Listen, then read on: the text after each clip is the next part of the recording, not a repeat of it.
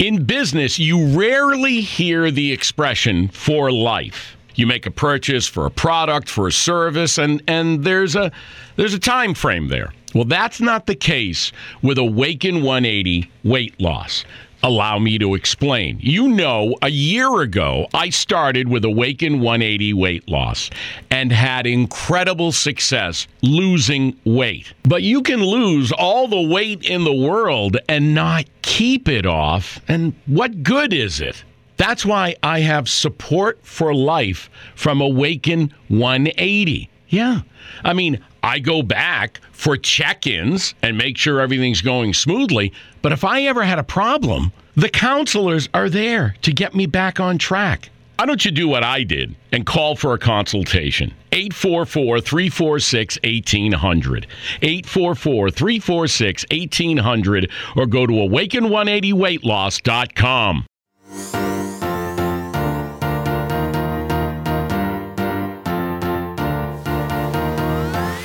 Welcome to It's Personal Finance Canada. I'm Christine Conway. And I'm Cameron Conway. And this podcast is a very personal look at personal finance in Canada. Welcome to It's Personal Finance Canada. I'm Christine Conway here with Cameron Conway, and today we're going to be talking about group RRSPs. That's right. We're not talking about the boring old individual RSPs you get for yourself. We're talking about the fancy, souped up, all in one package RSP. These are the RSPs that are increasingly more popular options for companies that want to offer some retirement benefits, but don't want to be on the hook for the shortfalls that defined benefit pension plans can have. Well, that's right. This is a good option for employers that other than just the mandatory pizza party to make everyone feel better. Well, and it is something we offer to corporations as well. So we'll put our plug right at the beginning this time. If you own a small, medium, or even a large business and want to look into this, there's a ton of structure that you can do to really control how the plan works. So give us a call if you're in the BC area. We're happy to help. We also offer services to staff free of charge when uh, we're working with the company. But today's talk is really for the employees. A lot of people bump into kind of a type of paralysis when they come to these plans. They don't know what to do. So, to solve that problem, they do nothing at all and really waste what is supposed to be a good opportunity to help them invest for their future and the long term. Well, that's right. People face these decisions when they actually have a good company that will provide a group RRSP because, like you said, there really aren't any defined benefit unless you're in the government workforce. So, a lot of people in the private sector, this is their option, and a lot of them just really aren't sure what to pick. It's usually whatever the corporate rep working with your company kind of advises you to pick of really option like one, two, three, four, or five normally with these kind of plans. Yeah, or unions. Unions tend to have these uh, defined benefit pension plans as well. But for our purposes today, let's talk about you as an employee. You've enrolled in one of these plans. You've probably left it running around in the background, kind of forgotten about it. And every year you get a statement, you kind of look at it and you go, okay, how's I, how have I done? But uh, let's talk about the pros and cons, so advantages, disadvantages. And I'm going to throw in some tips in there.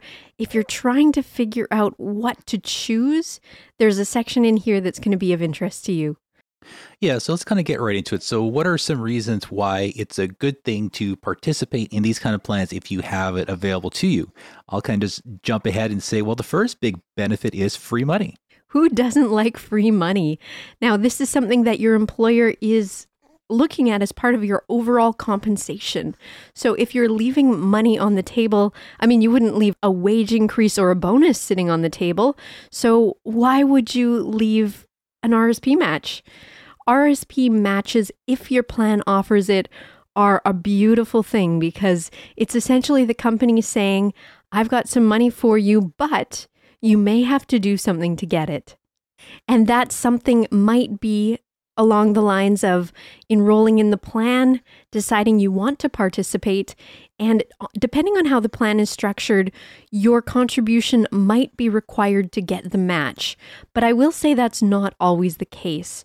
So, the basic structure of these plans are both the employer and the employee contributing. just the employer contributing, just the employee contributing, or a combination of both. But like I said, for the match, there can be restrictions or requirements placed around them, such as the company will only kick in 2% if you kick in 2%. So if you contribute less or if you don't contribute at all, they may not match. And that's exactly why it's called a match. It's as advertised. Oh, yeah. And it's also a good time, as we're kind of talking about this, to dig out your information packet on your own group RSP if you have it, because these do vary quite a bit between plans and employers, the way things are structured, whether you are working directly, whether there's a union involved. So it's worth actually reading that big book that they gave you to see what the pros and cons and limitations are so you can see whether or not you're getting what you think you're getting, whether you can add more than you can, and how the company is matching, topping up, or even not paying it all into this. Yeah. So let's circle back to the idea of free money. The best thing that you can do is find out how much free money is on the table. Typically, it's expressed as a percentage. So it'll usually be a percentage of earned income. Now, earned income can mean a lot of different things depending on how the plan administrator has decided to define it. So, what that can mean, and like Cam said, your benefits booklet or your HR is the best place to go, but you really want to know if it's based on your base salary, is it based on any overtime, are any bonuses considered if that's a substantial part of your compensation package, really you want to know what you stand to gain or lose by opting in or not.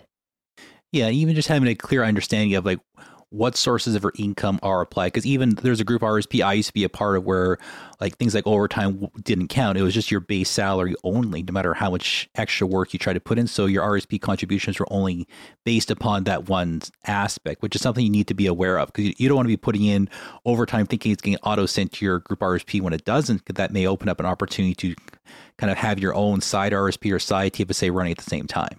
Well, and that's a good option. I think the default is to focus on base salary only because these companies, from their point of view, they want to know what their obligation to you is going to be ahead of time. And for overtime, I mean, to bonuses, they're usually tied to performance to a certain extent, but they want to be able to kind of count the beans, so to speak, at the beginning of the year and say, this is how much I need to have available to fund these RSP deposits, not just for you, but for all of the other staff on payroll as well. Yeah, and another thing to kind of think about is the different classes of people at your job could get different rates or different setups. So a person doing one job can get one rate in certain aspects and bonuses, and someone else doing something could be different. I think janitor could get one thing, and admin could get one, management could get another thing. It's being aware that there are well, there can be if the company decides to set up different classifications within the group RSP, or some other ones will just have a uniform, everyone gets the same. That's right. So, like the benefit amount can be different, it can be a percentage, it can be a flat amount. The class of employee can come with different levels of benefits. So, we always say if you're moving on up in the company, make sure you take a close look at your benefits package because let's say you were enrolled with a 2% match and you got promoted to a manager position, which allowed for a 5% match. Well, unless you changed your contribution, if you're in one of these plans that require your contribution to make a match, you might not realize that you've missed out on some free money. So, depending on how the plan is structured, that's something to just keep an eye out for. Yeah, all that sounds good, but I think another disclaimer we should probably throw in too is if you have your own personal RRSP on the side, you have to be careful with over contributions if you're getting stuff from work also. That's a good point. Now that your employer is involved as well, you plus your employer, the contributions can't exceed a total of 18% of earned income for the year up to a published maximum.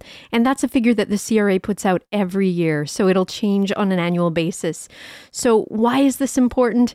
I mean, if you're just working that job and you don't have any other savings plans, it really isn't going to matter because as you work, you earn RSP contribution room. But if you have other RSP savings or a spousal RSP where you're putting some money away, then you have potential to exceed the max if you're not careful. So, finding out what the total is going into all of your RSP type accounts, including your employer's contribution, can be really, really important just to make sure that you don't end up with a nice little letter from the CRA saying, hey, we're going to tax you for over contribution. Well, I guess while we're on the topic of taxes, we should probably talk about the tax deduction benefits of having a group RRSP, shouldn't we? Yeah, and I would say this is our second big advantage to one of these plans the tax deduction that you can get. So, depending on how the setup is done again, and I'm so sorry for this one, it's always going to have a bunch of caveats because, like I said, there's so much flexibility for the employers to do these things in slightly different ways. You can't really catch all and cover everyone, uh, especially where taxation is involved. Well, it's not just the employers, it's also all the different companies that provide these group RSPs who have their own little quirks and nuances too. That's true. But uh, depending on the setup, contributions can be deducted from your gross pay which means you're only going to be paying income tax on the reduced amount, right? So it's essentially the company taking it off the top before, which is a good thing. Another way that, just to kind of say it a little bit differently, one of the major companies explained it to me a while ago like this and that's to say that if you have a group RSP, and let's say, for example, in that pay period, your salary is about $2,000 and the group RSP contribution is 100 bucks. The company is still going to be paying CPP and EI, so that's good. That's to your benefit, especially if you have a lower salary that can bump up what you'll receive from CPP later, or that can help you hit the maximum EI qualification as well, or at least enhance what uh, you would be qualified for. However, there may not need to be an income tax deduction on the group RSP.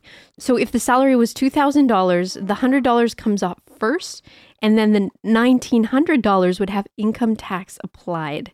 Does that kind of make sense? Well, yeah, with the group RSP, it has this flexibility to kind of pull this stuff off right at the front, where if you do it with a personal RSP, you're really doing this on the back end when you're filing your taxes. So this is just kind of putting the clawback at right at the source with your paycheck rather than you having to do it manually through your taxes later in the year, right?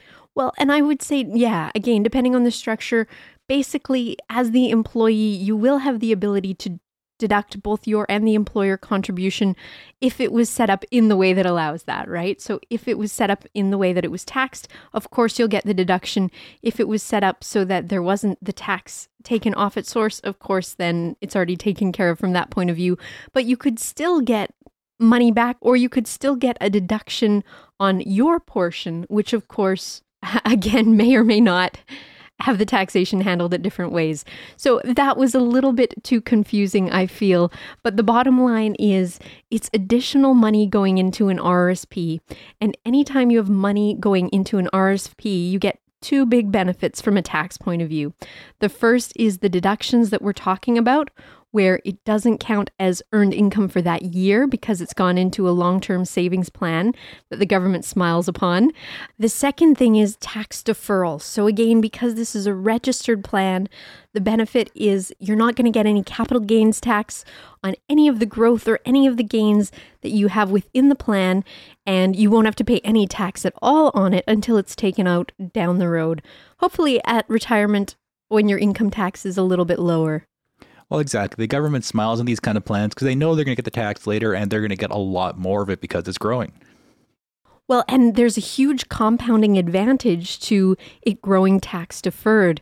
When taxes aren't being taken off, that's a higher dollar amount that keeps compounding on itself year after year. So you can end up with a much larger amount than if you had to net out your taxes paid or dip into the account to pay your taxes every year. Well, exactly. The government's willing to give up that $1 today so they can get 4 or $5 in the future.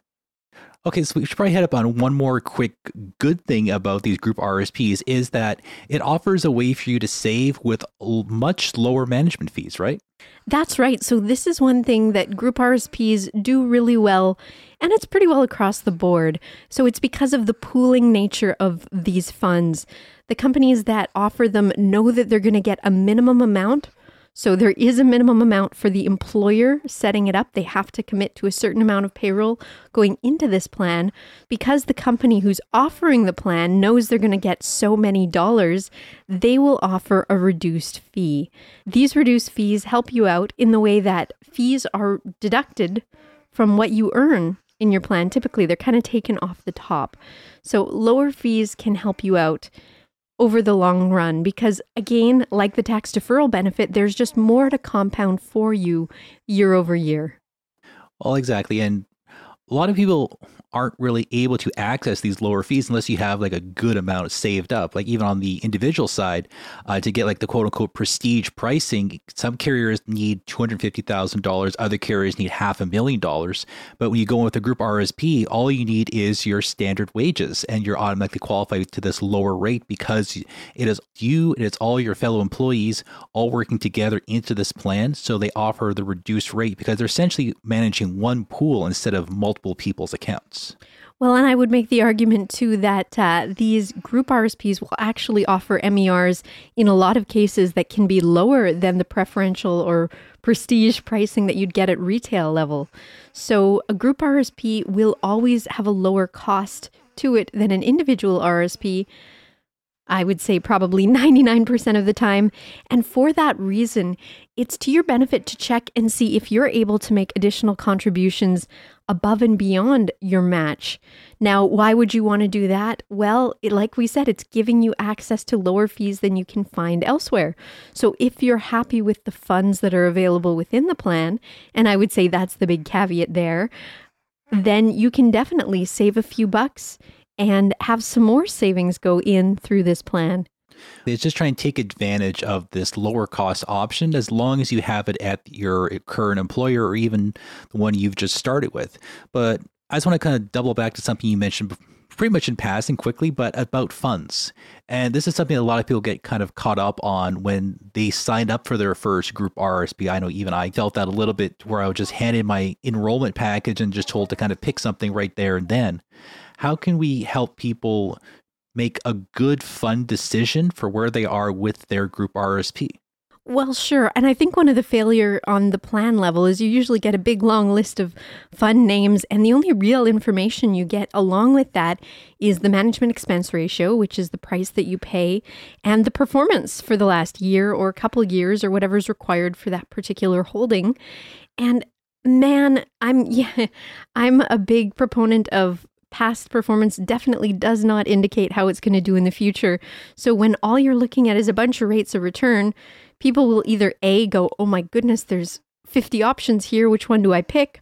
Or they'll go, oh, this one did really great last year. Bonk, let's put all our money in there and not really pay attention to risk tolerance or things like that. So I would start by saying these plans come with a built in advisor, or so they should. And your HR or the person that enrolled you in the plan should be able to put you in touch with that person if that's something that you want to go that route. They should also have a risk tolerance questionnaire for you to complete. And that's something, I mean, even if you go the DIY route and you're doing something like a Questrade or things like that, you're going to be completing a risk tolerance questionnaire because that's going to speak to things like time horizon how you feel about the markets going up and down, if you're going to be making withdrawals, and hopefully not because this is an RSP. But I would say step one is getting your hands on one of those risk tolerance questionnaires.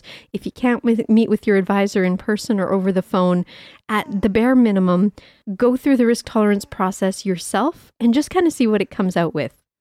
Okay, let's say I do my risk tolerance questionnaire. Let's say I come out as a medium aggressive long term hold. Uh, how can I kind of look at these funds that are offered? Because some group RSPs, like I said, it could be 40 to 50 funds. Some groups, it could be like four to five, like I had.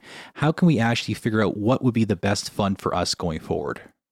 Well, I would say the first thing that I would look to, and this is my big tip, is if your plan has something called retirement date or target date funds. What they are is it'll say retirement date or target date, and it'll have a year.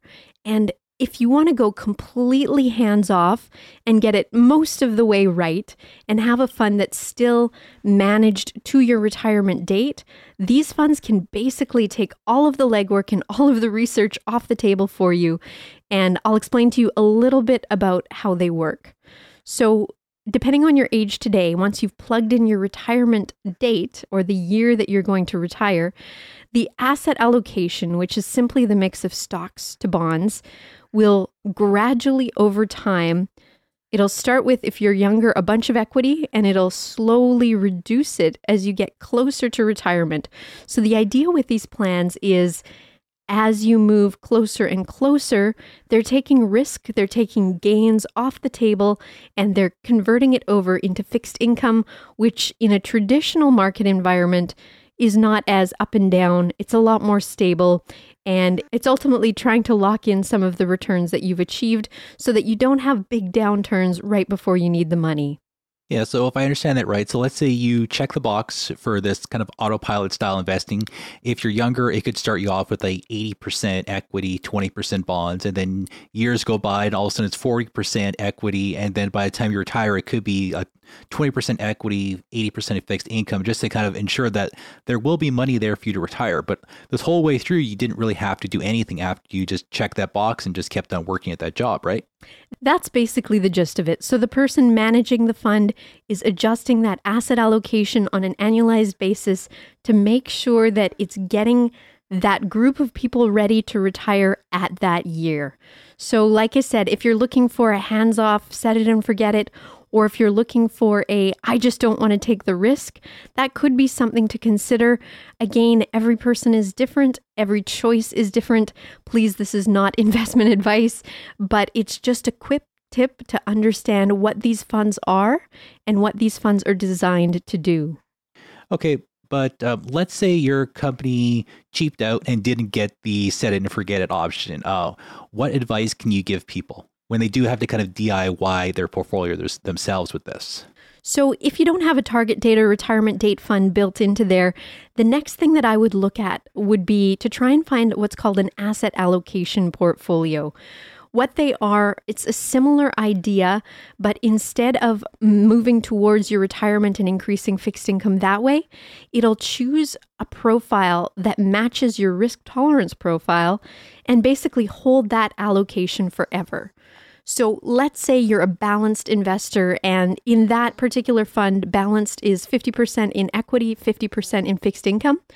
If you say, here's my risk tolerance questionnaire, it's balanced, I'm just going to buy the balanced portfolio, then that's what you'll get.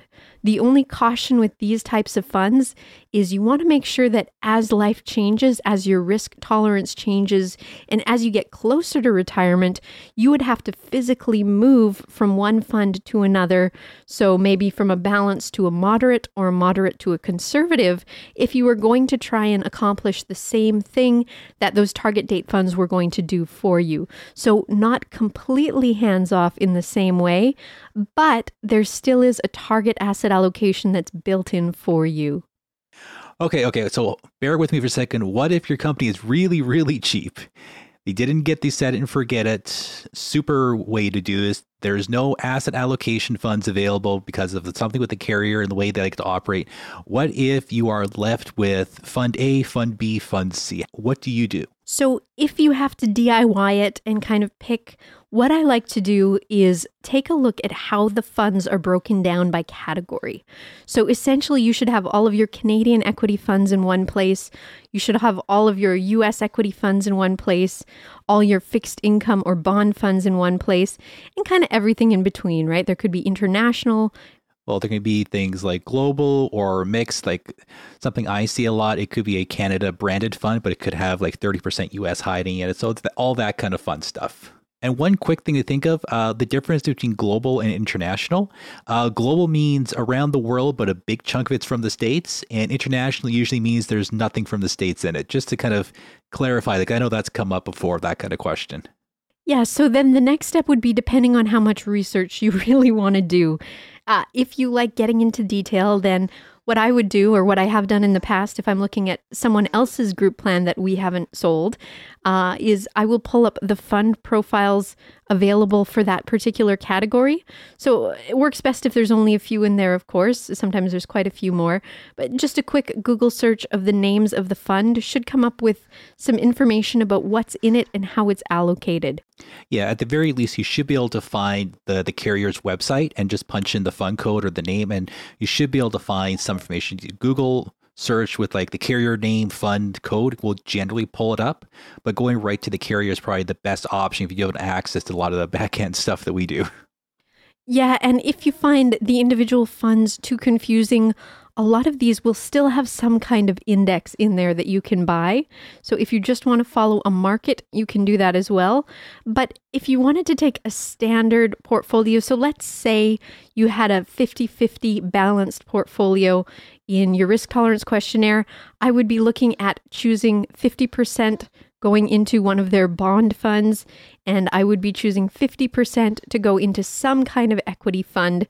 So if you kind of didn't really want to think about it, you like your home bias, you don't want to worry about currency, you might just focus on Canada. If you think there's more opportunities in the States, you might do a blend.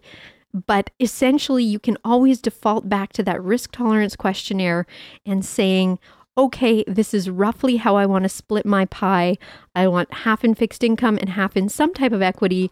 And then, like I said, depending on how much research you want to do, you can narrow it down yourself from there. You can buy an index or you can throw a dart at a dartboard and see where it lands. Well, hopefully that kind of helped you get a, a, quick idea of how to break this down. Where, yeah, sometimes you do have to DIY it. It really does come down to what you're comfortable with. Like, how much bond and fixed income do you want? Cause I know that's kind of a touchy subject right now with how poorly bonds have been doing. So some people may lean towards that higher equity. And then just figure out, yeah, do you want to be all Canadian? Do you want to mix between Canada and the States? Kind of the global international scene's a bit of a mess right now. So that may help narrow your decision down. But all that comes down to your risk tolerance profile, how long it's going to be till retirement, or it could even be how long do you anticipate being at that job, because that may make you want to take a more high risk thing if you're trying to get a quick growth while you're still there. Well, and I would stress that these are retirement funds for a lot of people. So the current situation, economic situation aside, traditional asset allocation over time does work really well. So if you can kind of separate yourself from the next couple years being a little bit of a mess, then because you have more than a couple years to go before retirement, then it still makes sense to go the traditional route in a lot of cases. Well, exactly. And you can just always just look at the problems right now and think of it as, hey, it's a cheap time to buy. But let's kind of pivot gears. We kind of talked a lot about the, the good and the great and the helpful about group RSPs, but there are a couple of downsides we should really talk about because with finance and savings, there's always a few downsides sprinkled in to make it interesting.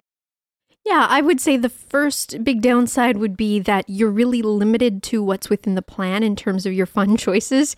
Now, if you already think there's too many choices, maybe uh, maybe this isn't a downside for you. But from our point of view, when you really do the research, there's a whole big wide world out there, and some of these plans can pigeonhole investments. So sometimes people will like to choose investments that complement what they're doing inside their group plans as an alternate, as opposed to kind of having all their eggs in one basket.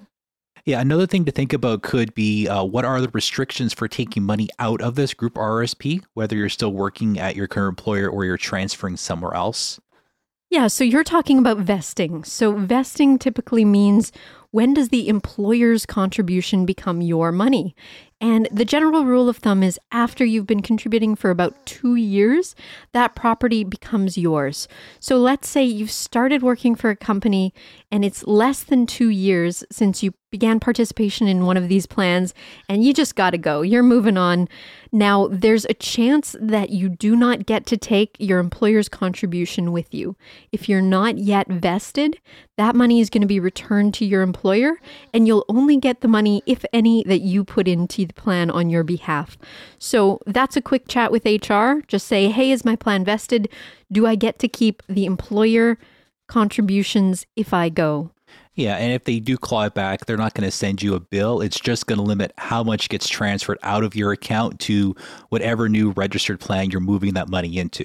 Well, and that's a good point as well. It's going to have to stay as some kind of registered investment unless you want to pay a whole boatload of taxes on withdrawal, which you probably don't want to do.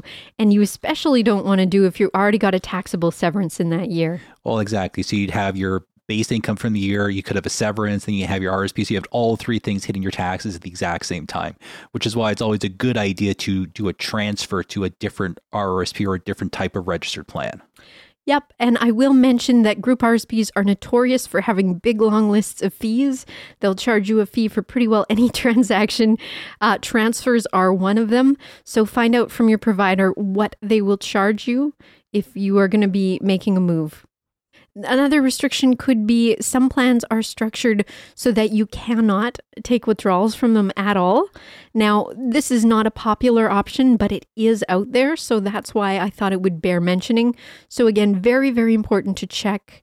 The other thing on our list that we've already kind of talked about is that you can overcontribute if you have other RSPs. And again, that big caution that withdrawals are taxable.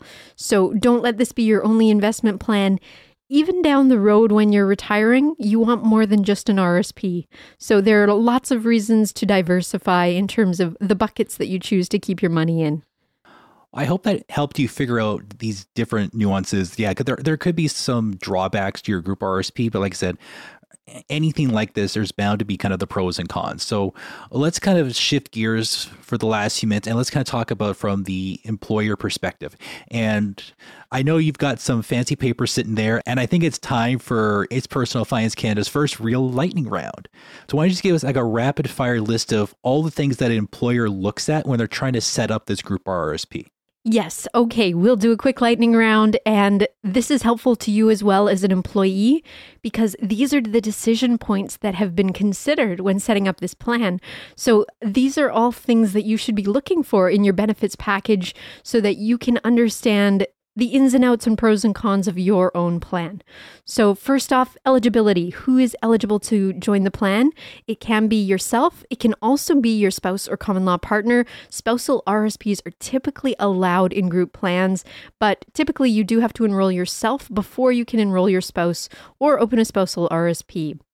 Uh, the when do I become eligible is something that's important, especially if you come from a firm that has a lot of casual, part time, or seasonal workers. What qualifies as eligibility into the plan? And it's really completely up to that plan. So they may decide not to offer this at all to seasonal or casual workers, they might say you need to be a permanent full time employee with a contract before we'll give this to you. Or they might say if you're a seasonal employee for X number of years, or really anything. It's up to them to define. Yeah, even if you are like a full time employee, it could be after a three month probation, could be after six months, or it could be after a year, depending on how this is set up. And it could be you're eligible to join and make contributions now right? So there might be no waiting period whatsoever. Although, like you said, it does typically correspond to a traditional probationary period. So, do I have to join the plan? Most plans are voluntary, which means you can choose because a lot of companies are trying to do this to get in your good books and they don't want the added pressure of forcing contributions. Uh, the next one is who is contributing into this plan. So the company will have a portion where it'll either be a percentage of your earnings, a dollar amount per pay period, or it could be up to the maximum allowed by the CRA for that year. Now, you're going to want to make sure, like we talked about a little bit earlier, that you understand how they're calculating your earned income. So, what is that percentage based on? What is that dollar amount based on? Is it based on base salary only? Is it based on overtime bonuses, that kind of thing? And how much can you contribute into the plan? So, do you have a fixed contribution you have to put in to get a match? Will they only do as much as you do? Do you have to put in a dollar amount to get their dollar amount? Or is it wide open for you where there's no contribution reti- required on your behalf and it's all up to the employer? Or, and I've seen this as well, where the employer offers the plan and then puts nothing into it, no match whatsoever, but you get the benefits that we talked about before of basically having a lower fee RSP option that's available to you. You'll also want to know if you can make additional contributions through the year. So typically, an RSP plan is a regular monthly amount. Now, let's say you've saved up and you've got $5,000 you want to put into an RSP for tax reasons at the end of the year. Just check and make sure that you're able to do this as a lump sum and find out what the paperwork required through your plan would be to do so. And on the flip side of that, withdrawals, you want to know how much and if you are permitted to make withdrawals from the plans while you're working with that company.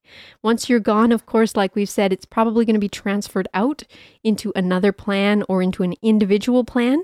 But basically, you want to know if the company has permitted or disallowed any withdrawals. And there's usually some caveats on that. Most companies will not be able to restrict things like the home buyer's plan or the lifelong learning plan. And finally, how to enroll, that's up to you and HR. Well, yeah, exactly. You're going to talk to your HR rep, your manager, whoever it will be, and there you'll find out whether it is an auto enroll, whether you have to manually opt in. Uh, this is something else too for employers to think about.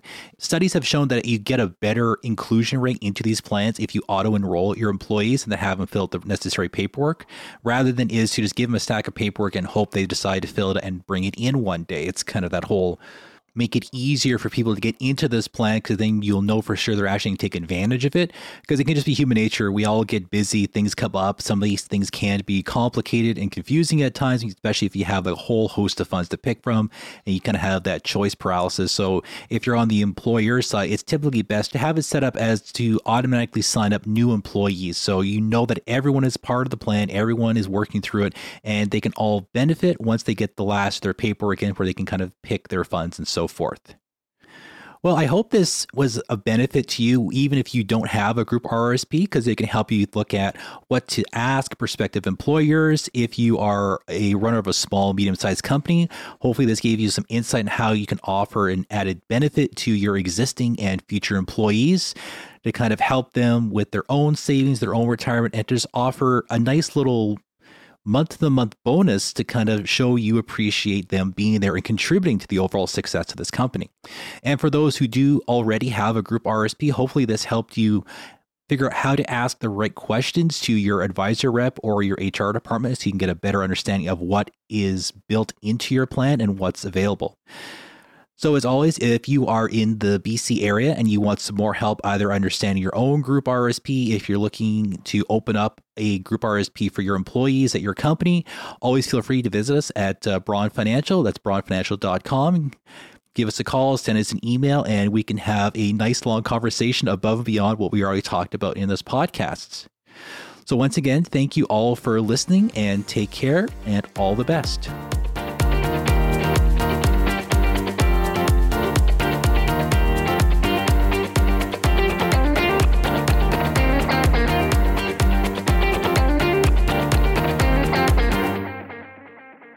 In business, you rarely hear the expression for life. You make a purchase for a product, for a service, and, and there's a there's a time frame there. Well, that's not the case with Awaken 180 weight loss. Allow me to explain. You know, a year ago, I started with Awaken 180 weight loss and had incredible success losing weight. But you can lose all the weight in the world and not keep it off. And what good is it? That's why I have support for life from Awaken 180. Yeah. I mean, I go back for check ins and make sure everything's going smoothly. But if I ever had a problem, the counselors are there to get me back on track. Why don't you do what I did and call for a consultation? 844 346 1800. 844 346 1800 or go to awaken180weightloss.com.